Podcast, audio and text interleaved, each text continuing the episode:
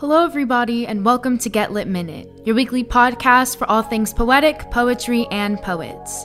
This series is produced by Get Lit Words Ignite, which is a nonprofit organization that uses poetry and spoken word to increase literacy and empower young people. My name is Nia Lewis. In this podcast, we focus on the lives, history, and works of classic poets and modern day contemporary poets.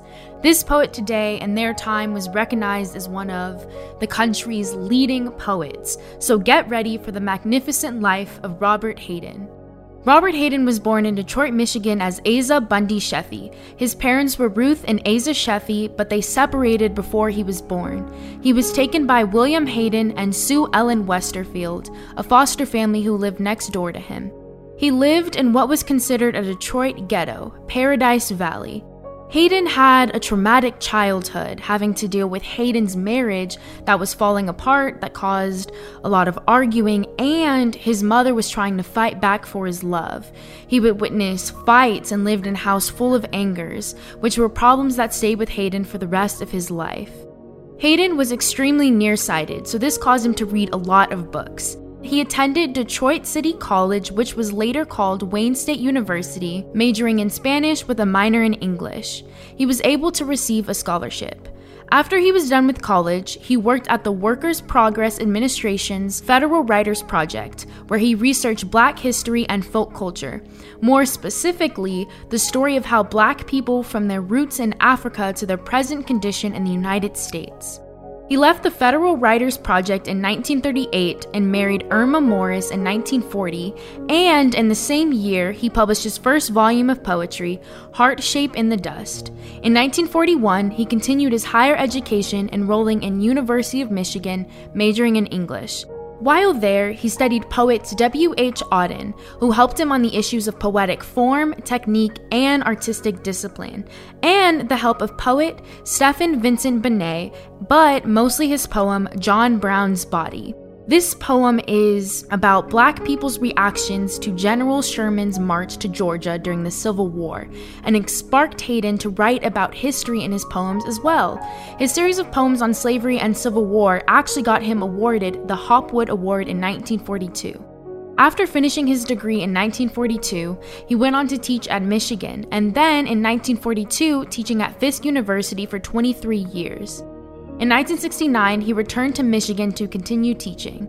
In 1967, he served as poet in residence and visiting poet at Indiana State University, and he was also a visiting poet at the University of Washington in 1969, the University of Connecticut in 1971, Denison University in 1972, and Connecticut College in 1974.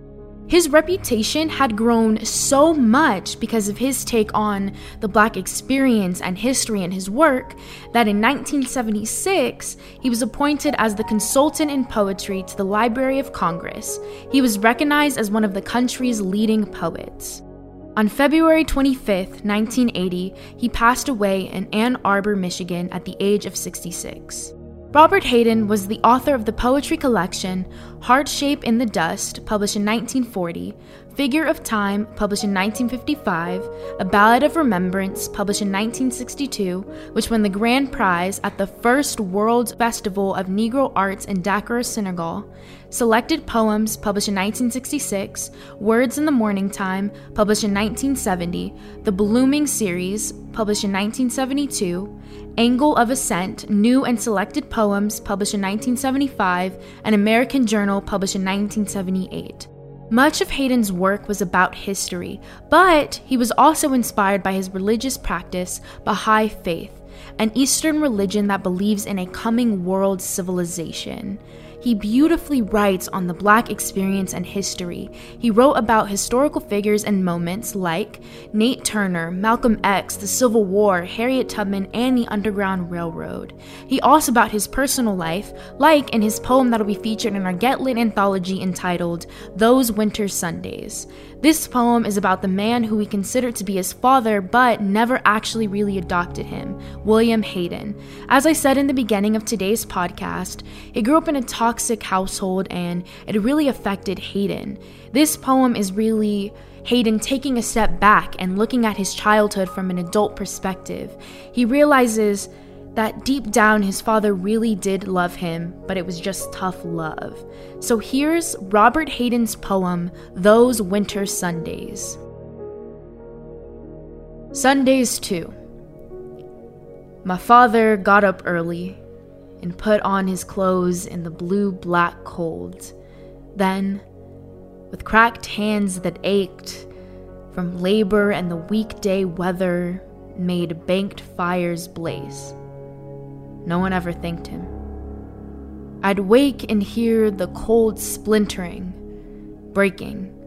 When the rooms were warm, he'd call, and I'd slowly rise and dress, fearing the chronic angers of that house, speaking indifferently to him, who'd had driven out of the cold and polished my good shoes as well. What did I know? What did I know of love's austere and lonely offices? This poem is sad and beautiful, and I really love how Hayden uses winter cold to explain the distant tension between him and his father. The last part in him reflecting on his thoughts as a child, like what did he know? And I think that there are many times where I even reflect on what was my distant relationship with my father and how I would be angry and mad at him, but I had to realize that none of his actions were ever to really hurt me. He would analyze my actions and he would love in a way that I'm not used to because my mom would show love in a different way. But again, what did I know? I was a kid, I was blinded by it. And I really connect with this poem because just like Hayden, he was blinded by his father's love. Thank you guys so much for tuning in with us on all things Robert Hayden. Make sure you share this podcast with your friends and family members, and I'll see y'all next week. Get Lit Minute is a production of Get Lit Words Ignite. This podcast is produced by Samuel Curtis, executive produced by Diane Luby Lane, and engineered by Peter Davis. This episode was researched, written, and edited by me, Nia Lewis, alongside Bridget Yang. Lucas Lane is our digital editor, and our editorial advisors are Kelly Grace Thomas and Colleen Hamilton. Special thanks to the entire Get Lit staff and donors who made this work possible, the teachers who use this podcast to educate their students, and to all students of life everywhere for tuning in and spending time with us today. If you want to hear more of our episodes, this podcast is available wherever you listen to podcasts and on our website, getlit.org. That is G E T L I T dot O R G.